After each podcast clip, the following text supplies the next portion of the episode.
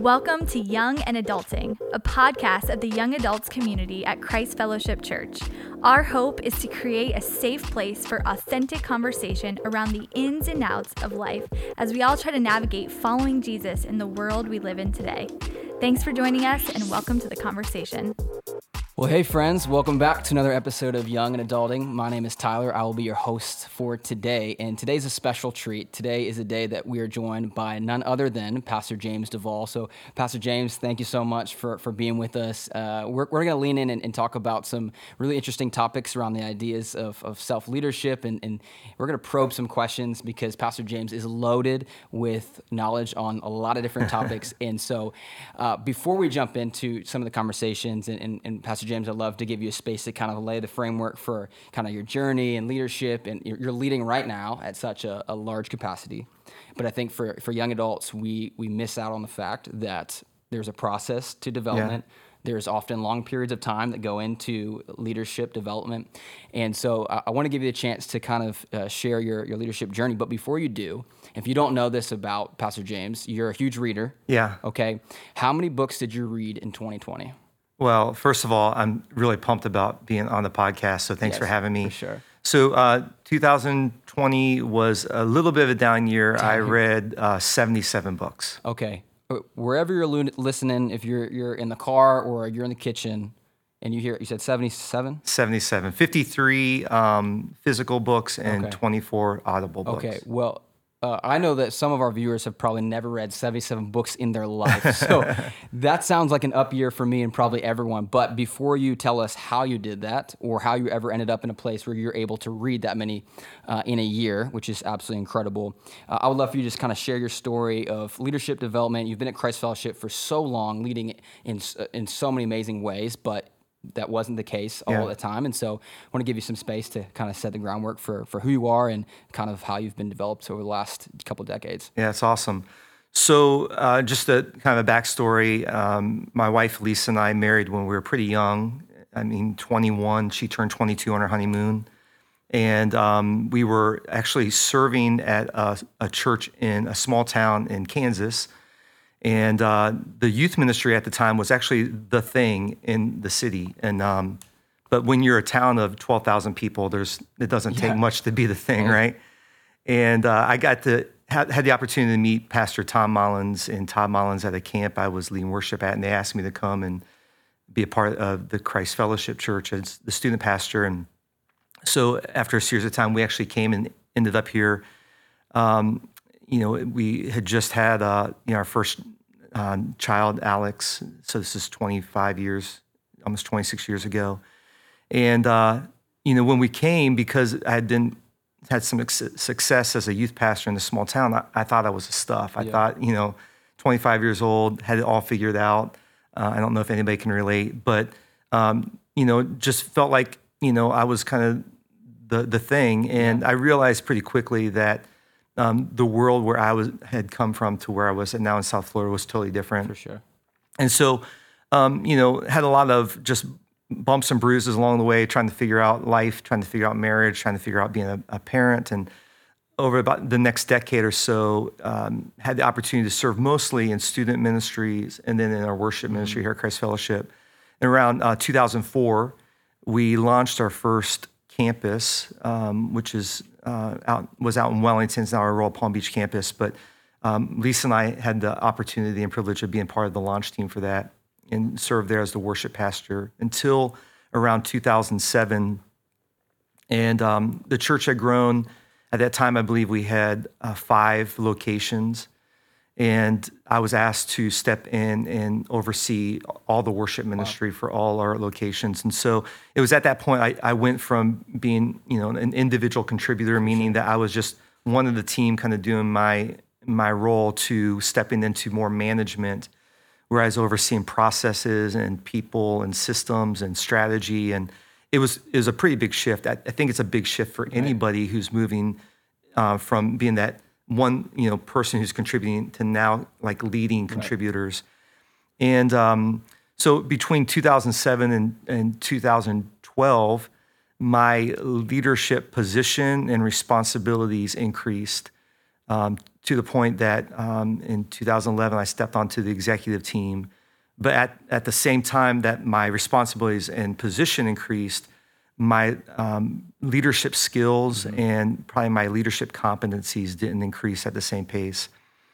And so around 2012 is actually the end of 2012, right after Thanksgiving. I was um, in a meeting with one of my uh, key team members, and you know he had just come um, back from a vacation away for Thanksgiving. And at the end of the meeting, he said, "Hey, there's one more thing." And out of his pocket, he pulled out an envelope, and I was like, "What's this?" And uh, it was his resignation letter. Wow. And it was the first time I'd ever had somebody give me the resignation letter, which was a, kind of a shock. Mm-hmm. And um, at the same time, behind the scenes, while I didn't know what was happening, there were uh, several other members of my team that um, were unhappy with how I was leading, and you know they had all individually went to our HR department, and and basically the same kind of message was that I was hard to work with, yep. heavy-handed, hard-hearted, uncaring, didn't know if they could continue working uh, with me, and. Uh, so because of my, my position in the church as executive, it was taken very seriously. Yeah. And I was shell shocked. I, you know, I was blindsided right. by it. I, I didn't see that in myself. I was like, man, I, you know, I have invested myself here. I, I'm pouring into, you know, my teams, feel like I'm leading at a high level. Um, but during that in, investigation period, you know, our senior pastors, because I was very close to them, they, they wanted to make sure that there wasn't something going on that they didn't see. And, uh, over that period of time, I had the opportunity to sit down with each one of those team members and hear from them and um, kind of their perspective on me. And it, it was hard. I mean, uh, now we're into 2013, and which is really kind of a blur to me. I don't remember a lot about 2013.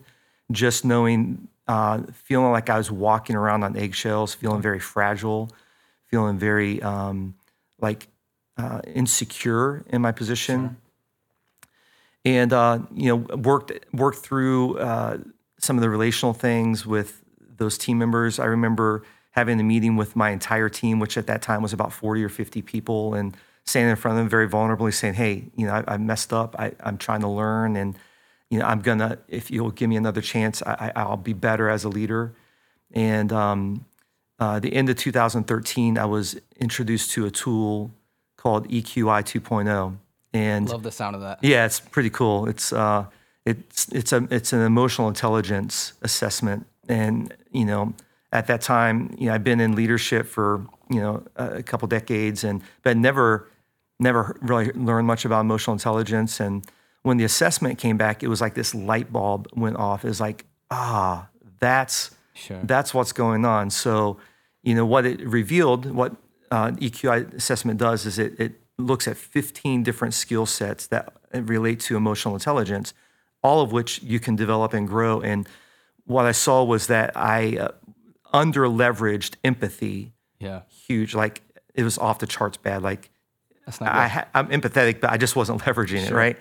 And at the same time, I was over leveraging assertiveness, which assertiveness is kind of the midpoint between aggression and passivity. Yeah. And so because I was over leveraging it, I would walk into a room and thinking I was just being direct, being clear, but it came across very aggressive. And because I was under leveraging empathy, it felt like I no, I didn't care. And so I teased that I would come into a meeting and you know think that it was a great meeting and leave not knowing that team members were like huddled up in wow. corners, you know, crying and you know and that's harsh. it was it was bad. Um, but that that moment for me was kind of you know I, I talk about it now as kind of the keystone. Yeah. It was the keystone that unlocked my personal growth, and um, when I realized that, I just I just decided you know what I I I'm responsible for my leadership, yeah.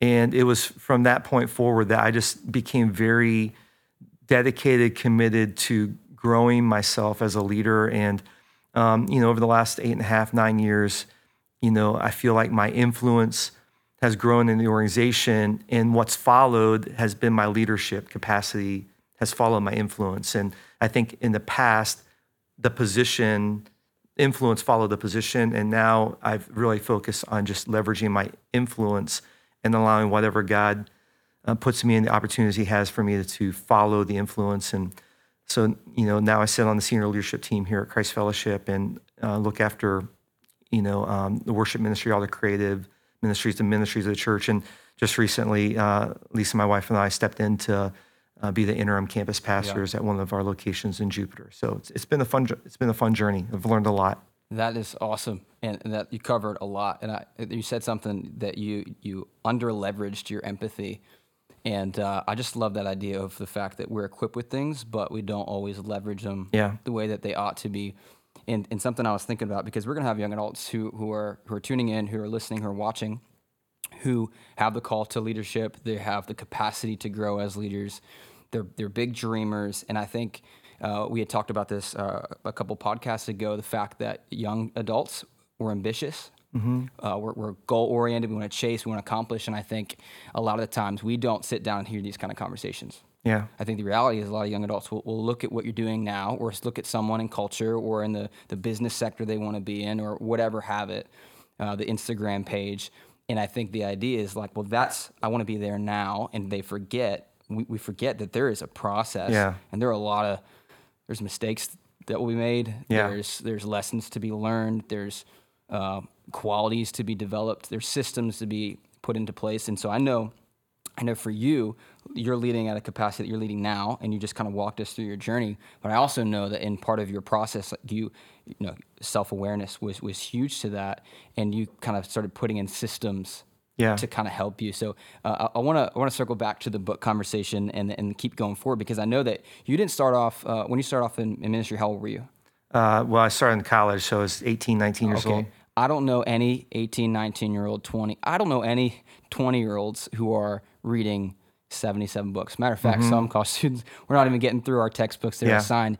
So, you know, somewhere along your journey in self awareness and these tools, you build a system into place yeah. to now that's a normal part of your life but it doesn't happen on accident so if you could just talk to what you know what does it look like to have a, a life that at the end of the year you're, you're finishing 77 books on top of all the things that you just walked us through all the different umbrellas of yeah. leadership that you have what are what is what's a system that you've kind of put in place to to accomplish that because i know that That's young a great adults, question we, we need to be readers yeah yeah i think the average american reads one book a year so um, I've I've always told young leaders is like, hey, if you'll just read two, you're far yeah. above. Hey. You know, if you can get ten, I mean, ten times yeah. more than most people. Um, you know, I, I I think for me, reading was always hard. So I have dyslexia. I always struggled through school. Um, you know, and I think early on in my leadership journey, I rested on that excuse. Yeah. I'm a slow reader, I have dyslexia, I can't retain anything. Um, and so I just didn't. And, and the funny thing is, you know, I had these, you know, it seemed like every week I was given a book.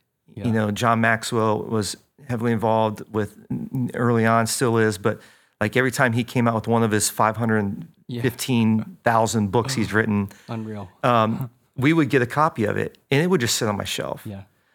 But when I realized that I was responsible for my own leadership journey, I I just decided that I was going to do something about it. So um, one of the books I read um, early on when I, I decided, okay, I'm going to set a goal, and I'm going to read um, 12 books this year, one book a month. I think yeah. I can do that.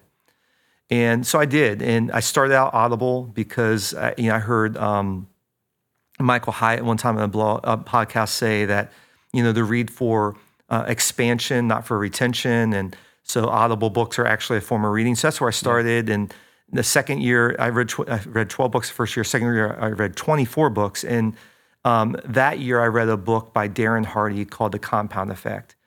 And basically, the, it's built on a concept that Jim Rohn taught that basically uh, small, smart choices um, over time, plus consistency over time equals success. Mm-hmm. And so I really started kind of going, man, what if I just started compounding my life? And what if I broke down the big goal to a small goal? And I, and I thought, what if I just read 10 pages a day?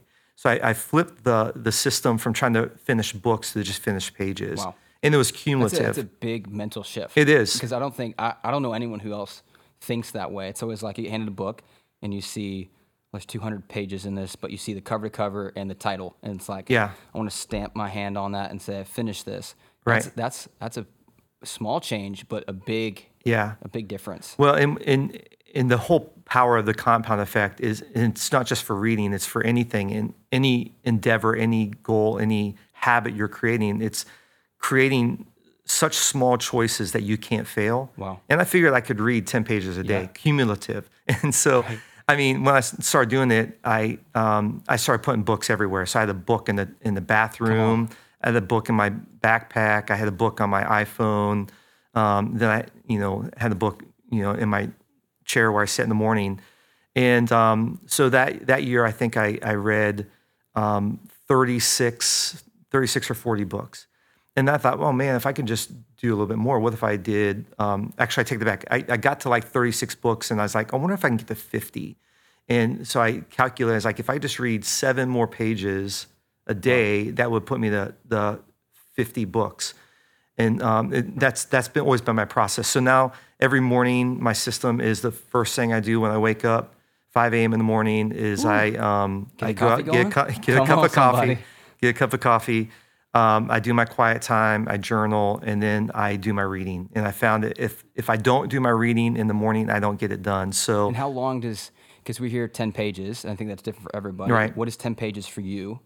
You know, Yeah. Well, I mean, I, I read my, my reading pace is really slow. I mean, I'm, I'm I, I read maybe 300 words a minute. So it takes me, you know, by the time I do all my disciplines, I'm reading 20 to 25 pages a day now, and I do it all in that block. You know, it's it's an hour and a half from the time I sit down with my coffee, quiet time, journaling all and reading. together. yeah. Um, but that's just been my process. And so, and then I, I made the commitment too is like anytime that I'm by myself in the car or I'm exercising, I'm listening to a book. yeah. Um, you know, I, I, uh, ta- I heard somebody say one time about um, redeeming the time, and you know, sometimes we're we're wasting time in the car listening to music That'll or preach. Or whatever. So now, back when I started, podcasts weren't the big thing, uh, but they've become so huge now. Now it's a great opportunity to learn from others on podcasts. But Audible books have been that process for me of listening in any time I have available to um, to learn from that. So I love that the concept of redeeming time. Uh, kind of coming back to our, our comment a few moments before, like young adults were ambitious, right? So they see the vision, they see the dream. I want to do that thing, but your ambition without discipline to carry through in the, in the little details lives in a, in the world of time. Yeah. And I, I love that you had said, you know, just walking through your routine and that it built over time slowly. But even that, even the hour and a half from wake up, coffee, quiet time, reading, hour and a half is not a lot of time in the 24 hour day period, It's right? not. Even if you, you know, have a full work day and you make food, there's still a few hours left over to decide whatever we want to do with. And I think, you know, there's something that we have on our iPhone that reveals where our time is going, and it's Yeah. it's it hurts. You know, you're like screen time five hours a day. Like, are you serious? Yeah. And and so I just want you to speak to the young adult maybe who's going, I'm struggling, I'm struggling with my time. Yeah. And I feel like it's out of control How, because at the end of the day, it's it's overtime success. It's not overnight. Like that's just the reality. It's it's it's slow incremental, but learning to kind of steward our time. So maybe you just speak to like Yeah. what is part of self leadership is like stewarding our time. What are some maybe tips for for you know time management, just kind of navigating all that's on your plate and maximizing it versus you know wasting it. Yeah. Well, you know, first thing is you can't manage time uh, because time can't be managed. It's a fixed commodity. That's helpful. So, you know, we all have 168 hours a week. Yeah. You don't get more, you don't get less. It doesn't matter how privileged or unprivileged you are. We, it, you know, Kevin Kruse um, wrote a book called 15 Secrets that highly successful people know about time management. And he, he makes a comment that time is a great equalizer because it, it doesn't matter where you come from, we all have the same amount of time. So that, that's the first thing. Um, I think the, the key is focusing what you do within the time that you have. Yep. And um, too many people don't spend time focusing their time, and so they let their time go away.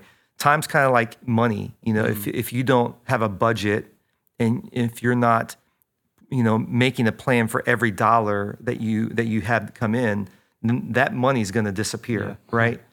And the same, but in the same thing with time, the the good thing about money is it's it's a renewable commodity. You can go back out and earn more money. You can't do that with time. Once it's gone, it's gone.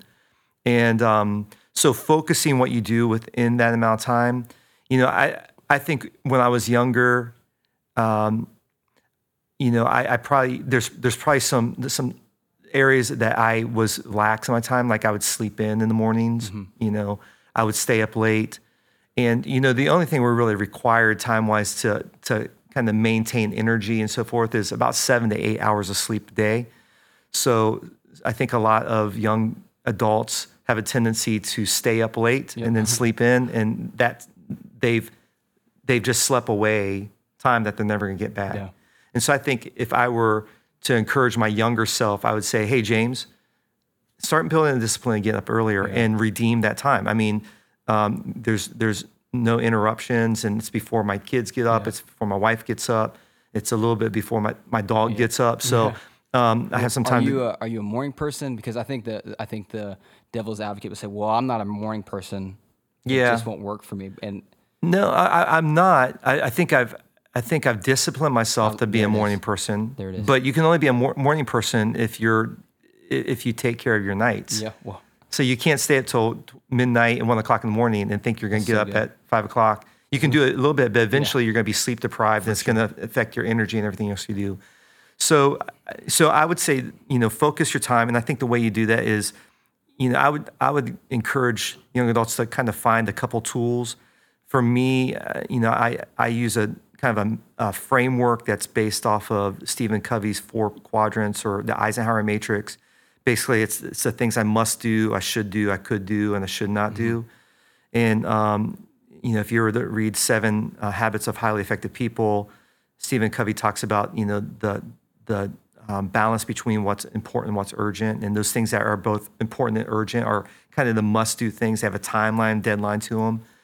Um, the things that are uh, you know important but they're not urgent are those kind of could do things. And so you begin to set your priorities you know and i would just say as a side the thing i teach is the place that you should spend most of your time are the things that you must do and should do. Yeah, because those things you should do are the things that are important but they're not urgent. And those those are things like your health mm-hmm. relationships reading is a should do thing. If you want to develop Yeah. and, and and grow yourself for the future then you start investing now. It's the should do things are things that you know if you ex- don't exercise for a couple days it's not a big deal. If you don't exercise for years it's going to catch up down the road and, and hurt you. So and then the other piece is i'd say the two tools that every person needs is they need a calendar and a budget. Yeah. And to manage your life by your calendar and your budget That's great. you know, um, you should know where every every minute, every hour goes. You should know where every dollar that you're you're, you're spending goes. And if you know if individuals would just kind of stick to stick to a calendar. If it doesn't make in your calendar, it's not going to make in your life. Wow. And stick to your to your budget. You know, you're going to be better financial, and you're going to be better with um, your your self leadership and time. Yeah, I love that. I think calendaring is, is huge. Um, it's such a visual representation of where it is going. Uh, do you, you know, for, for your own life, do you calendar, uh, do you have work at the same calendar with personal? Do you have interweaving kind of things? I think um, just if we can kind of create some practical Yeah. visuals for young adults who are going, man, I got school, I got, you know, 40 hours of work and I'm, you know, I'm doing these Yeah. different I want to do a side business, but I'm tr- I'm struggling. I want to honor God with the Sabbath. Like, Mm-hmm. how how do I do it? What should it look like? Um, should I do it now? Is this something I should kind of Yeah. ease into? Well, I think when you're starting out using your calendar, I think you should put everything in your calendar. And you know, um, one of the things th- that we teach a lot is calendar blocking. So it's very simple. Just block out times for different things you want to do. Now in my life, I, I don't I don't block out Sabbath because I know when that's going. to It's a regular rhythm, right? Things that are regular rhythms may not need to be calendared as much, but specifically when you're trying to build habits and disciplines and make sure that things are happening in your life. To put that in your calendar is important. You know, um, you know, my wife and I do a podcast as well, and I calendar that. You know, the the interviews we're doing, the editing I'm doing for it. Um, you know, to make sure that I'm I have it allotted the time in my calendar when I know I'm going to do that. So, yeah, I, I'm I'm a huge advocate that you put anything that's important in your calendar. And the other thing the calendar does is it it's it allows you to say no. Yeah. You predetermine your priorities, you so good. predetermine your commitments, and it's an easy way to say, you know, no. Um, you know, one of my favorite statements is that yes lives in the land of no. Wow. You know, the things you want to say yes to require a lot of no's. Yep. And if you don't, um, if you don't manage, if you don't manage your calendar, if you don't, if you don't fill your calendar with the things that are are in priorities to you, somebody else or something else is going to fill your calendar with things that are not going to get you where you want to be. Yeah. What do you say to the young adult who's who's listening, going, I don't know how to say no, and I don't know who I can say no to. I just feel like no isn't a part of my vocabulary, and even when I try to say no, I say yes, and I'm I'm terrified of the what's on the other side of a, of a no. Even though that's that's what's good. Yeah. I think uh, right we're ambitious. Oh, next thing. Da, da, da, Yeah. da, da. And so it's like I don't want to slam a door. I don't want to. Yeah, that, that that's a good question because I think, especially, um, you know, people who are starting out in your careers or starting out in you know your work life, you know, basically everything you do right now as a, as a young adult is based on execution. Yeah. And so you want to say yes to the things that are going to move you forward. I think that's where the the must dos and the the should dos and the should not dos. I think I think that the should not dos are the obvious no's. Those are time wasters. Those are things that are not going to move you forward to where you want to be in the future. And those things you should just practice saying no. Yeah. And I think you know one of the things that that you could always say to yourself is like ask yourself when I say no to this, what does this give me the opportunity to say yes to? Or if I say yes to this, what am I saying no to now or in the future? And Yeah. you know, again, anything that's going to kind of help you move forward to your goals and in your dreams of, you know, aspirations of what you want to do in your career, your calling, your vocation, you know, uh, most of the time that's going to be yes. Yeah. Especially when you're starting out building your, you know, building your reputation, your, your, um, I guess your your history of work.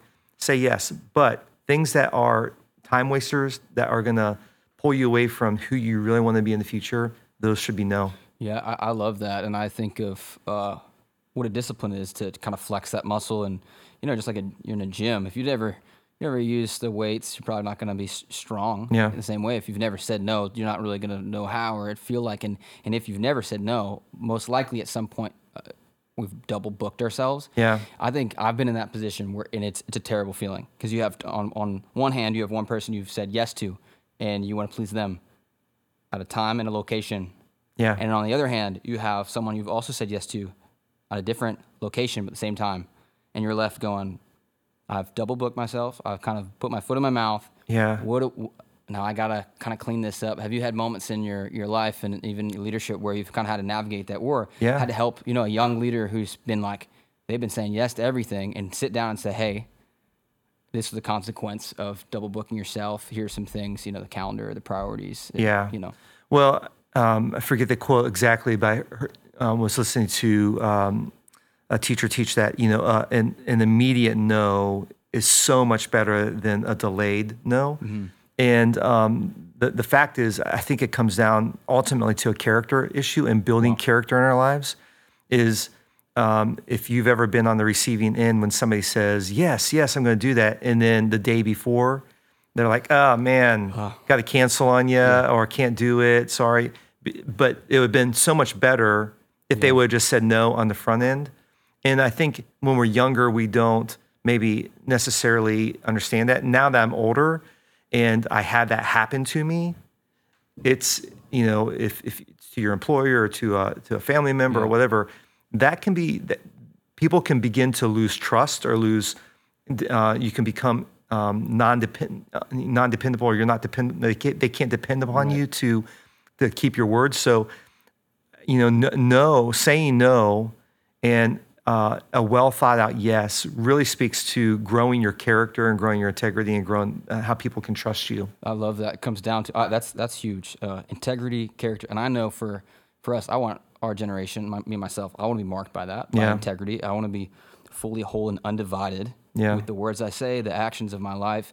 Uh, but I think sometimes, here's here's the deal: uh, we we don't we don't know that those are blind spots. I know we have had conversations before about blind spots in, in leading. And what do you say to the person who, who doesn't know that that's a problem? You Yeah. know, that's they have giant blind spots in their life.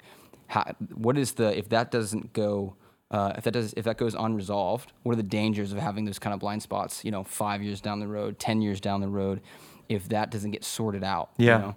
Well, I mean, it's the same thing that really that happened with me with empathy. You know, if I would have known a lot earlier in my career that I was not leveraging empathy, it would have helped me. And I- and I, and I I wish there were some people who could have explained to me and what they Yeah. saw, um, but I, I really wish that I would have asked. Yeah.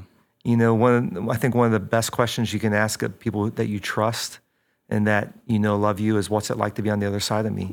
You know, um, sometimes scary question. Sometimes we don't want to know, Yeah. right? But you know, the relationships you're close to, the people that you have in your life, are gonna, if they care about you and they want the best for you, they're gonna speak truth to you, and um, and so, you know, I think I think blind spots, you know, they're called blind spots because we don't we know we don't have them, but if we're careful to look at um, some of the outcomes in our life and you trace that back to why does this always happen or where, how does this play out, you can trace it back to a blind spot, just like in a car accident, right? Um, you know, a blind spot in a, in, in a car, you can trace back the accident. Well, they didn't see it coming because there's a blind spot. Yeah. Well, same thing in our life. If we have some repeated patterns, one of the tools I teach is this idea of um, know yourself, lead yourself, and you know we all have tendencies, and those tendencies um, result in the way we act, and then those actions have consequences, and then the consequences result in the reality of how people experience us. But if you can just look at the consequences in your life, positive, negative, and you start kind of tracing it back, what what are the what's the what's the action that's leading to the negative consequence? And then trace that back again. Are there things in my life or patterns that happen that that cause me to act this way? And um and i think that's how you be, start becoming aware of blind spots. I think another way you know if i were just you know for me that's been really helpful for blind spots are assessments Yeah. yeah i mentioned EQ-i is a is a, a great assessment on emotional intelligence you know, I'm a huge believer in assessments. Yeah. I think I don't think one assessment is perfect. I don't think one assessment tells the whole story. Mm-hmm. That's why I always, you know, encourage leaders to take every assessment you can because you start uh, painting the picture of who you are as an individual. So, you know, when I overlay emotional intelligence with the Enneagram and then with Myers Briggs Yep. and Strength Finders, I start seeing the kind of a, a pattern of who I am, and it starts revealing some of those blind spots, some of those weaknesses in my leadership that I can begin to, to Yeah. address. That's good. And I think we could have a whole few segments on those kinds of uh, assessments and all the value that they add. I think that's a plus to kind of the, the age we're living in. You know, we're, we're a content heavy driven society, but with that, you do have ex, you know, accessibility to these kinds of personality, these things that are, they're tools that help you get to where you're supposed to go and Yeah. become the person you're supposed to become.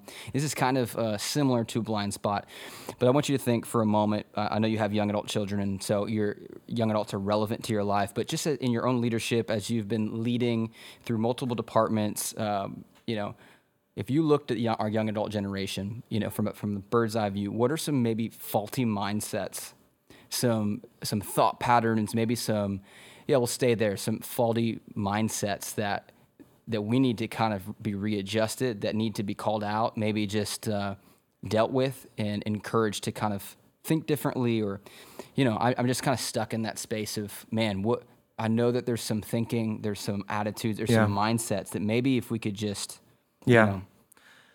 Well, so I think the answer to that question it's a t- it's a it's a challenging question because you know you don't want to pigeonhole individuals into a thing. But if, I think if you look at culture as a whole today, I think there is a sense that um, that somebody else is responsible for me. yeah, Um, somebody's responsible for my success. Somebody's responsible for my my happiness. Somebody else is responsible for my provision.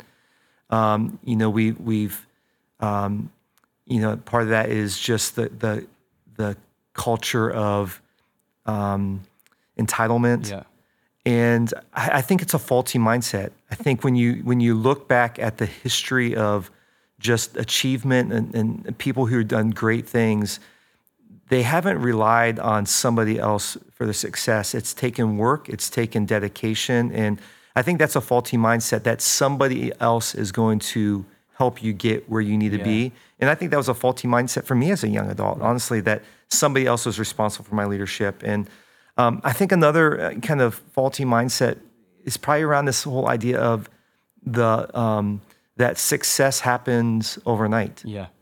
that you know i think with you know the speed of information i think you look at you know these startups you know social media startups or influencers that that like look, look like they popped up overnight Right. and the reality is you don't see all the hard work that went in or the dedication that went into that and so i think it's a faulty mindset that man if i don't make it if i don't make my mark before i'm you know out of my 20s and my early 30s then i failed Right. And that's real.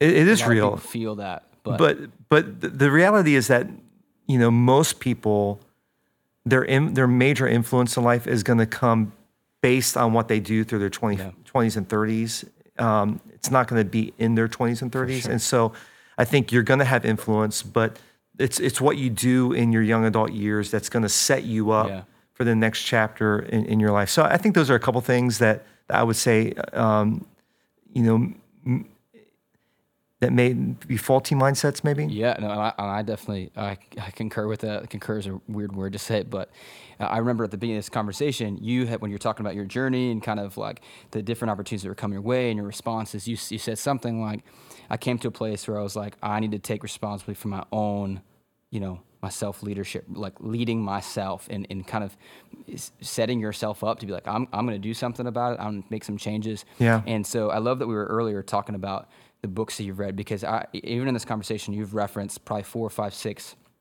authors and specific books, all built around different topics that have contributed to self development, self leadership, growing uh, your capacity, and ultimately, like all of that is, is so that God can use us. You know, we're doing our part, and I think you've been an example for that. So, you know, for the last um few minutes, I want to talk through a couple more questions. But if you could just talk through maybe what are a couple resources, maybe uh, in 2020. I know you had 77 books, but if you had to narrow down to you know one or two, three books who are just like super impactful. Um, and, and I want us to be able to attach some of the resources for Yeah. uh, our listeners today who are like, I want, I want, I want to check out these 77 books because Yeah. if you're a high reader, most likely you're probably gonna, you know, be intentional about what you're reading, you know, what you are giving your time to. So, what are a few of those resources that you've read recently that have been impactful that a young adult could, even in their season of life, pick Mm. It up and be like, aha, light bulb. Okay, so that's a really difficult question because there's a lot of books, and, it, and every time I'm, I I have to think about like, man, what are the books I would recommend? Here, here's here's what I would say is um, there's a there's a few authors that have really impacted me, and what I what I find is when I find one book by an author, I Yeah. I want to read everything they have. So recently, that's been a guy named Tom Morris. Um, he wrote the first book I hit, I wrote read this last year was a, a book called Plato's Lemonade Stand, and it's uh, he's a, a modern day philosopher. Okay. Uh, he taught at Notre the University of Notre Dame. He's, a, he's an amazing thinker, amazing writer. So you know anything from Tom Morris, I would say is a, a great book. Plato's Lemonade Stand is a great one to start with. Um, John Maxwell is still one of my favorite Yeah. writers, and his um, last four or five books have maybe been some of his best books. And um, so I think anything from Maxwell is going to be great. Uh, probably one of the most influential people in my life, um, in my personal leadership, has is a man I've never met, and he's he's deceased now. He's a guy named Jim Rohn. And I would say that if you know somebody wants to really create um, a personal philosophy of self leadership and developing yourself, um, I would I would pick up anything from Jim Rohn. And you know, if you listen to audio audio books, you have to get over the little bit of the quirkiness of his voice, but the content, you know, is so powerful. Um, and then I mentioned the one book that you know is uh, the Compound Effect by Darren Hardy is probably a must read if you want to begin to look at your life and how can I, you know, begin to instill small habits over time they are going to lead me to the success I want to be. And if you couple that with another book by James Clear called Atomic Habits, Oh, yeah. So good. Those two books together will give you uh, a structure and a system, a framework to build uh, a, life of self leadership. I love that. That's awesome. Thanks for giving some of his resources. Um, and, and lastly, obviously, you consume so much great content that I know that it it sticks, it stays. And so, where can our listeners find more stuff that you're doing? You're writing your podcast. We'd love for you to kind of talk a little bit about that. Where can we, we get to listen to that podcast Yeah. today? You're not the host; you are the guest Yeah. with all the knowledge. But I know you get to, Which is a lot more pressure, by the way. yeah. Well, today you're getting the opportunity to, to swap roles, but in your podcast, I know you get to interview a lot of great people. So, just kind of, where can our listeners find you, find more information about some of the stuff that you're doing, you're writing, and, and stay up to date with that? Yeah. So um, I, I blog at uh, thejamesduvall.com. Uh, I haven't been writing as much lately because we've been working on building out the podcast. Uh, my wife Lisa and I have a podcast called the Live Lead Last podcast, which is an interview-based podcast, and we interview um, individuals and couples who are kind of leading their life and leveraging their influence on a daily basis to leave an impact in the world, and interview some great, um, great, interesting people, interesting guests. And then um, I'm on all those social platforms at the James Duvall, and it's only the James Duvall because some other person named James Duvall has James Duvall. I love that caveat. That's awesome. Yeah. Awesome. Last question. Okay, so this is uh, last question. It, it's a big one, but it's similar to things we've talked about. You got one sentence, one last big piece of advice to all the young adults in the world. What's your What's your your last words of wisdom? Gosh, that's a tough question. Um, I, I would say I don't know if it's one sentence because I have a hard time okay. saying one sentence. I would say It could be run on. if you're listening today, whoever you want to be, whatever you want to do, is all within your ability if you're willing to do the work every day to be the person you want to be and to do the things you want to do. That's awesome. Um, success doesn't happen, happen overnight. It's, it's a process. It doesn't happen in one day. It happens over a series of days. And I think if, if you'll stay committed to the process, um, progress will happen Yeah. over time and get you to where you want to be. Man, I, I hope you all are taking notes. But Pastor James, thank you so much for, for being Thank with you. us on the podcast today. And uh, man, I, I'm gonna watch this back and take the. Notes, I am too, because I think it's good stuff for me to learn it's again so too. Good. So uh, grateful for you being with us. Excited. Hopefully we get to do this again. And, and I would love to. Go a little bit deeper and to have some more conversation. But just want to say thank you to everyone tuning in wherever you're tuning in from. And uh, we love you. Until next time, we'll see you soon.